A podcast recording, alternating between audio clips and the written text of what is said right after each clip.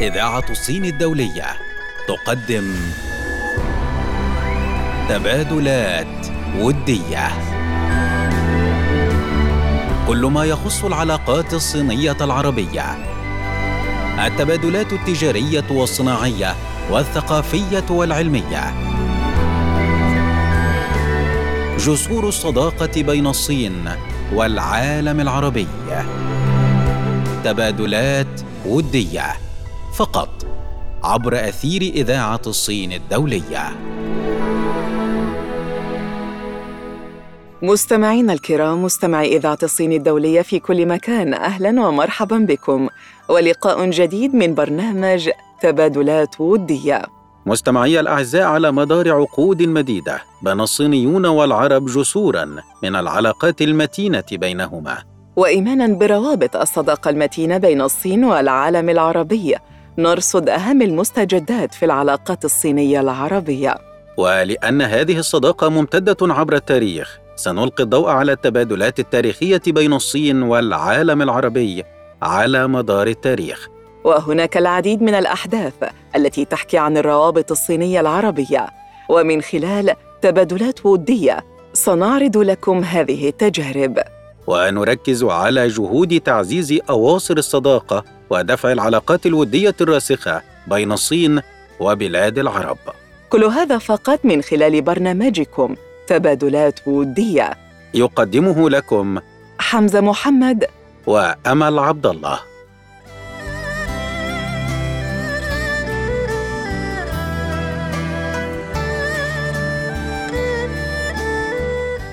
متابعينا الكرام مستمعي إذاعة الصين الدولية في كل أنحاء الوطن العربي.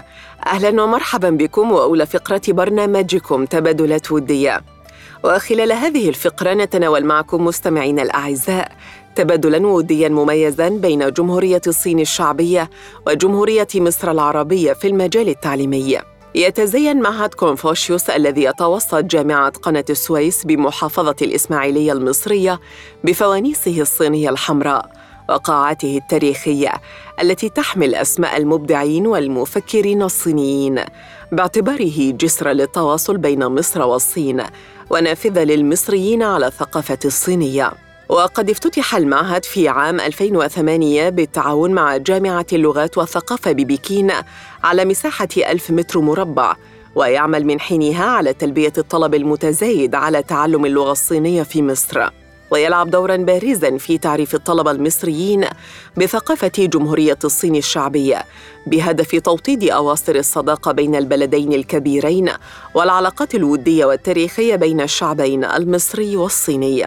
ويؤكد الدكتور حسن رجب مدير معهد كونفوشيوس عميد كلية الألسن بجامعة قناة السويس أن المعهد بمثابة همزة الوصل بين مصر والصين ويعد النافذة التي تطل منها مصر على الثقافة الصينية. وقال رجب إن المعهد يساهم بشكل كبير في ربط العلاقات المصرية الصينية برباط وثيق باعتباره منصة بالغة الأهمية في تدعيم وتعزيز العلاقات بين الجانبين الشقيقين.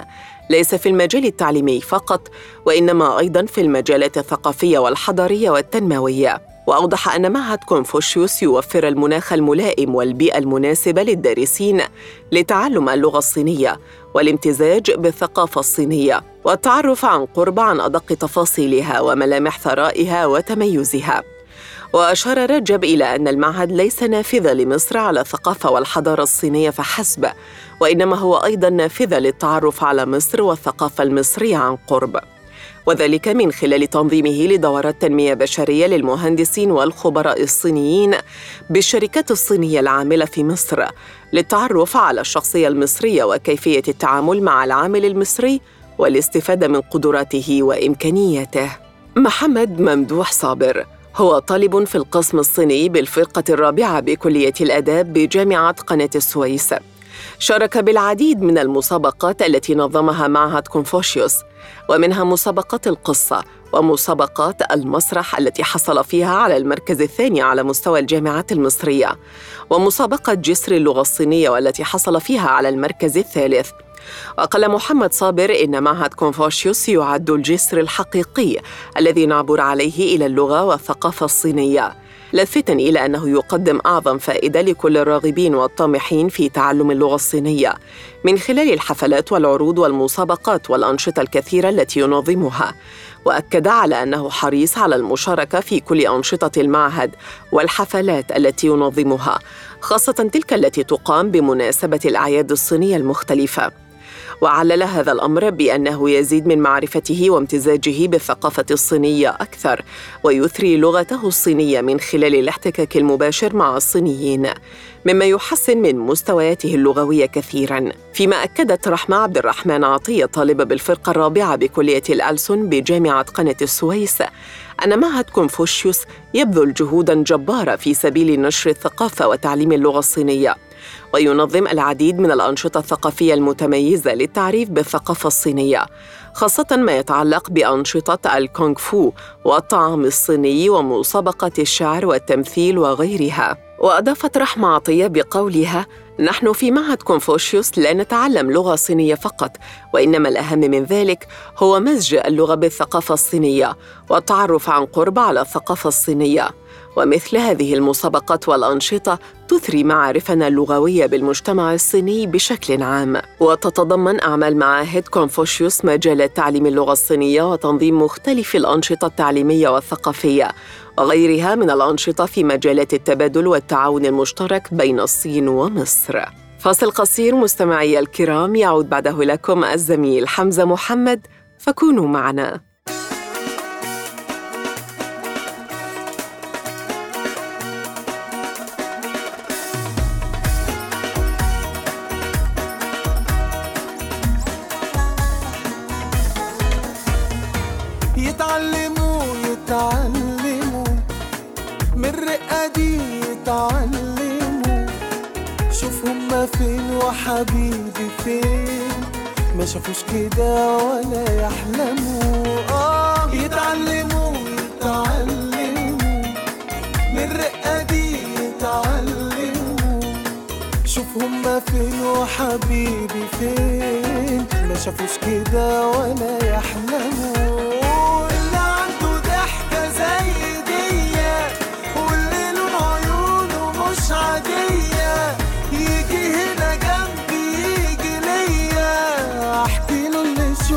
Nirvana.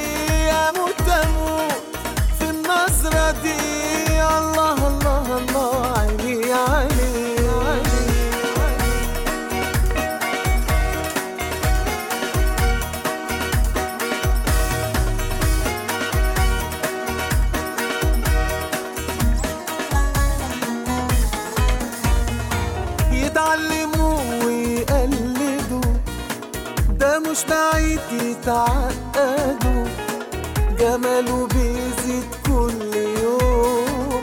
عن حضني عمري ما هبعده يتعلموا ويقلدوا.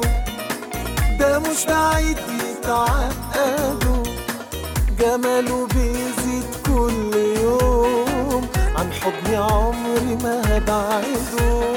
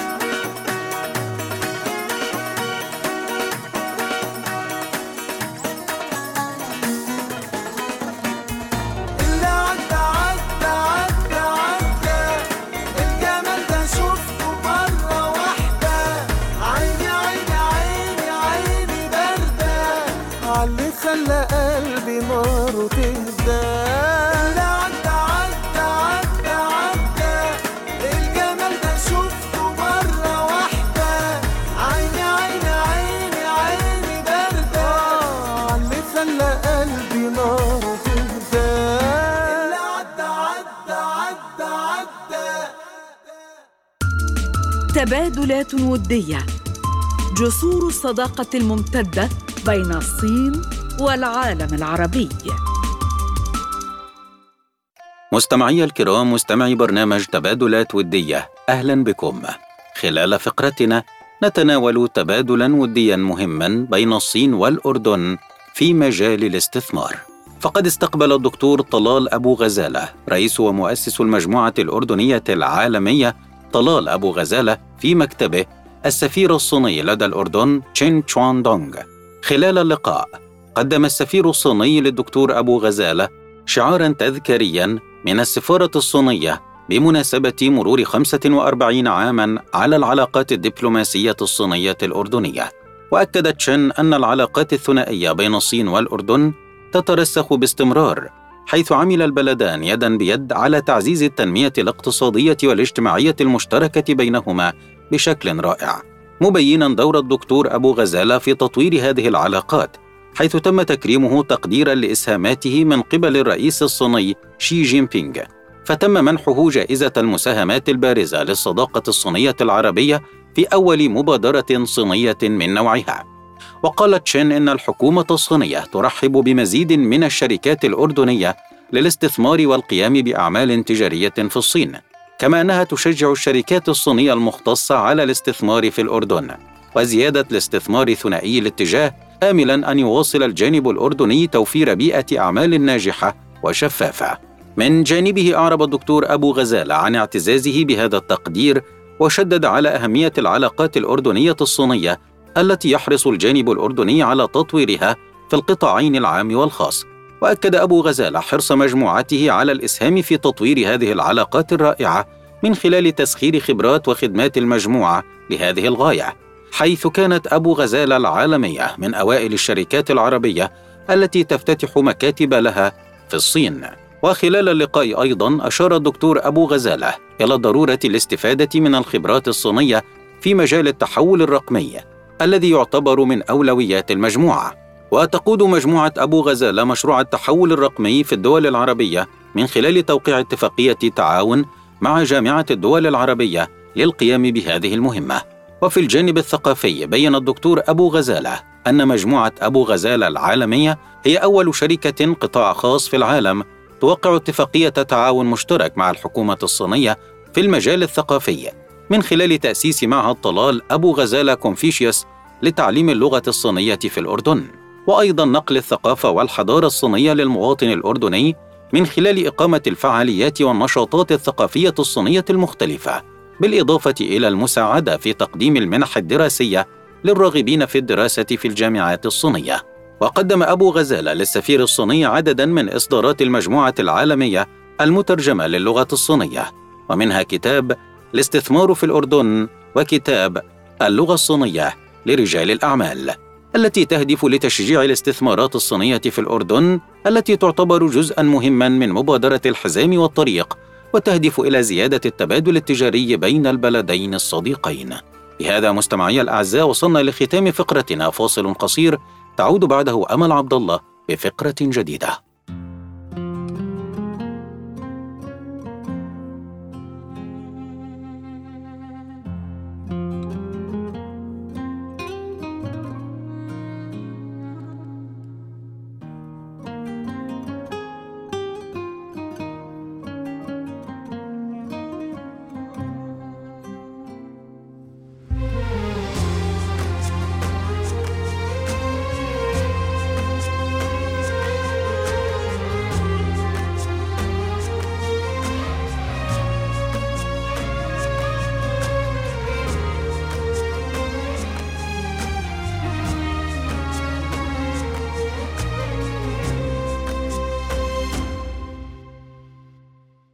جابوا سيرته في وسط موضوع قلت أسمع.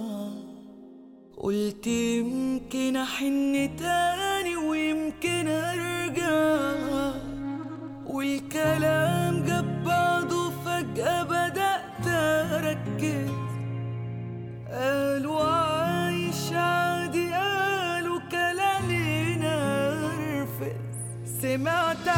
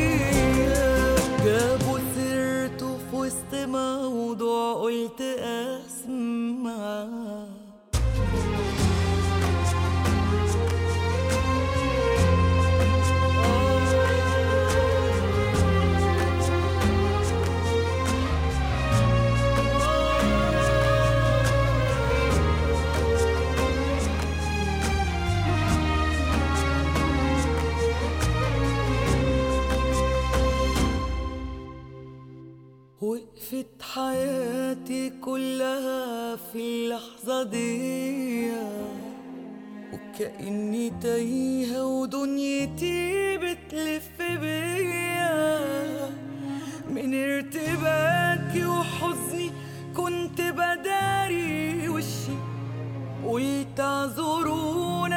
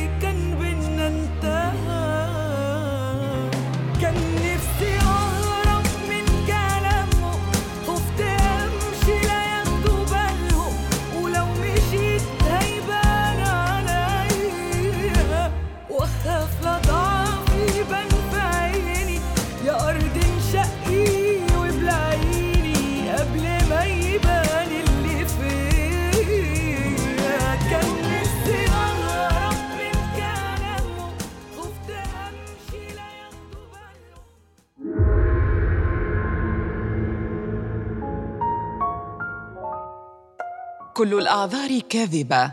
من يريد يستطيع. الكاتب اللبناني جبران خليل جبران.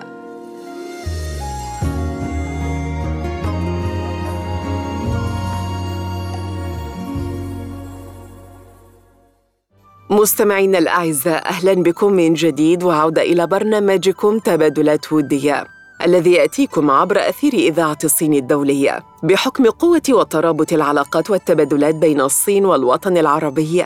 كان هناك العديد من الأشخاص العرب الذين كانت لهم تجارب مختلفة في جمهورية الصين الشعبية وأيضاً العديد من الصينيين الذين كانت لهم تجارب مختلفة في البلاد العربية. اختلفت هذه التجارب الشخصية وتنوعت فمنها الاقتصادية والاجتماعية والفنية والثقافية والفكرية والعلمية. ولكن جميعها تدل على الأفاق المفتوحة والعلاقات القوية بين جمهورية الصين الشعبية والوطن العربي بشكل عام. ونحن معكم الآن وفقرة حكايات من الشرق وفيها نتعرف على تجربة اليمني مروان أحمد في الصين. يقول مروان ذهبت إلى الصين عام 2001 وعشت في مدينة شيشي بمقاطعة فوجيان لممارسة الأعمال التجارية. وأضاف قائلا بدأت عملي في الصين بجلب عينات من الملابس والأحذية الأجنبية إلى مدينة شيشي لتصميمها وتصنيعها ثم إعادة تسويقها بالشرق الأوسط وتابع مروان وهو يقول في عام 2006 بدأت تجارتي تتوسع وغطت أعمال شركتي كل من السعودية واليمن ومصر والإمارات وغيرها من دول الشرق الأوسط التي أصبحت تتعامل عن طريقي مع الشركات الصينية في مدينة شيشي يقول مروان حينما أتيت إلى الصين لم أكن أتحدث شيئا من اللغة الصينية، لكنني بدأت تعلمها شيئا فشيئا من خلال معاملاتي التجارية. وفي البداية كنت آخذ معي دفترا لأكتب عليه ما أسمعه لأتعلم اللغة الصينية، وبدأت لغتي تتطور من الكلمة البسيطة مثل الماء، الهاتف، سيارة الأجرة إلى الجمل الكاملة. وأضاف مروان قائلا: الأطباق الصينية من بين أكثر الأشياء التي نالت إعجابي. أنا أحب تناول فواكه البحر. لذا كلما توفر لدي وقت آخذ عائلتي وأذهب إلى المطاعم المحاذية للبحر. فأتناول فواكه البحر وأستمتع بمشاهدة مناظر البحر الجميلة. إلى جانب ذلك دائما ما أستغل عطلتي للسياحة في مختلف أنحاء الصين. وأحب خاصة جبل وي إي. فقليلا ما يرى الإنسان مثل هذه الجبال العالية الخضراء في الشرق الأوسط. يقول مروان لقد شاهدت بعيني مسيرة النمو السريع الذي شهدته الصين خلال السنوات الأخيرة وأرى أن هذه التغيرات كانت مثيرة للدهشة. فمثلا حينما جئت إلى مدينة شيشي في عام 2001 كانت هذه المدينة صغيرة وكان الأجانب فيها قليلون جدا. أما الآن فقد توسعت المدينة وتطورت بنيتها التحتية وأصبح مظهر المدينة أكثر جمالاً وأوضاع الإقامة أفضل وظروف ممارسة التجارة أحسن. وتابع مروان قائلاً إن بيئة التجارة في الصين أصبحت أكثر تطوراً والإجراءات التي يحتاجها أي تاجر يأتي إلى الصين سهلة وبسيطة للغاية. وقال مروان في نهاية حديثه إن مدينة شيشي تعد مكانا مثاليا لممارسة التجارة والعمل فيها يساعدني كثيرا على تقديم إسهامات كثيرة لتعزيز التبادل الاقتصادي والثقافي بين الصين ودول الشرق الأوسط. فاصل قصير يعود بعده لكم الزميل حمزة محمد فكونوا معنا.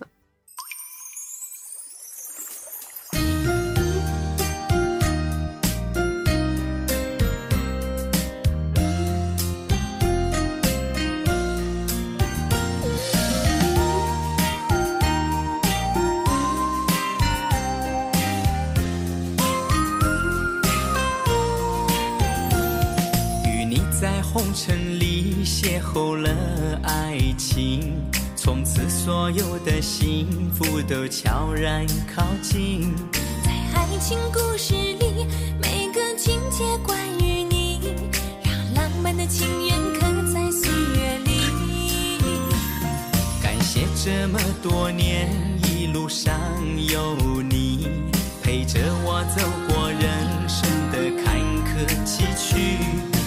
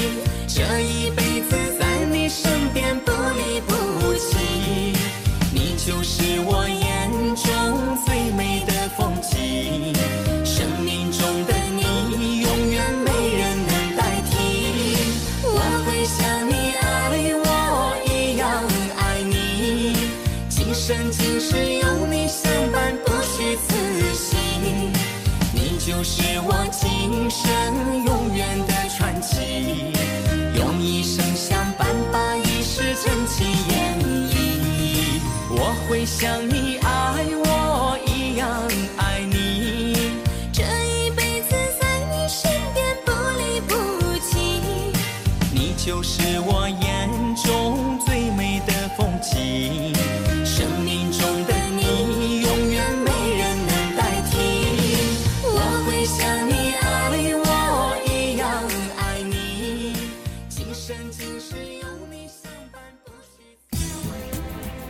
إذاعة الصين الدولية الشرق يتحدث عن نفسه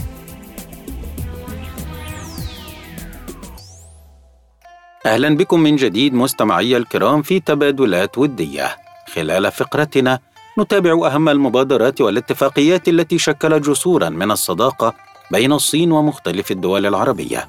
نتناول جسرا من هذه الجسور يربط الصين والمغرب. في المغرب تحديدا في مدينة مراكش العريقة يمكنك أن ترى واحدة من أهم الهيئات التي تعمل على توطيد العلاقات الثقافية بين المغرب والصين. نتحدث هنا عن جمعية الصداقة المغربية الصينية التي تلعب دورا ثقافيا رائعا يربط البلدين على أعلى المستويات الحكومي والشعبي حيث تساعد الجمعية على تعزيز العلاقات الثنائية بين البلدين وتساهم بشكل رائع في تطوير هذه العلاقات وتوطيدها في المجالات الثقافية والاجتماعية والأكاديمية والاقتصادية والتجارية. كما تهتم الجمعية بتقديم المشورة والمساعدة والمعلومات العملية اللازمة لتأسيس الشركات الصينية على أرض المغرب. كما تقدم الدعم والمشورة للشركات الصينية الراغبة في الاستثمار بالمغرب وللشركات المغربية الراغبة في الاستثمار في الصين. أيضا تدعم التعاون بين الوزارات والهيئات المغربية والصينية الدبلوماسية وكذلك بين غرف التجارة والمنظمات المهنية الأخرى في المغرب والصين بالإضافة للسلطات العامة والمؤسسات الخاصة في كلا البلدين. ومنذ تأسيس الجمعية ساهمت بقدرة عالية على تعزيز التبادل الثقافي والتجاري بين المغرب والصين، وذلك في سياق الاهتمام المشترك بالعلاقات الدبلوماسية بين البلدين. وتهتم الجمعية أيضا بالتعاملات التجارية المشتركة بين البلدين الشقيقين على اختلاف أنواعها، لما لها من ارتباط وثيق بأهداف الجمعية التي نشأت عليها. وتقدم الجمعية كذلك المساعدة والمشورة للطلاب الراغبين في مواصلة دراستهم في الصين، كما تهتم بمساعدة ومرافقة الصينيين المقيمين في المغرب. وتسهم جمعية الصداقة الصينية المغربية أيضا في تكامل الاستثمارات الصينية المغربية في الأسواق والمناطق الصناعية، وتهتم بشكل كبير بالعمل والتعاون مع السفارة الصينية لدى المملكة. بهذا مستمعي الأعزاء وصلنا بكم إلى ختام فقرتنا وبها أيضا تنتهي حلقتنا في تبادلات ودية. كان معكم في التقديم أمل عبد الله وحمزة محمد. مع تحيات فريق العمل. ميريهان محمد. نجلاء فتحي. ولي شانغ. رئيس التحرير. وسام دراز. هندسة الصوت. خالد بهاء الدين.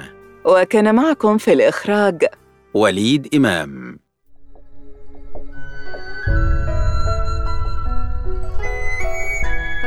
تبادلات ودية. جسور الصداقة بين الصين والعالم العربي. تبادلات ودية. كل ما يخص العلاقات الصينية العربية. تبادلات ودية. يأتيكم فقط عبر أثير إذاعة الصين الدولية.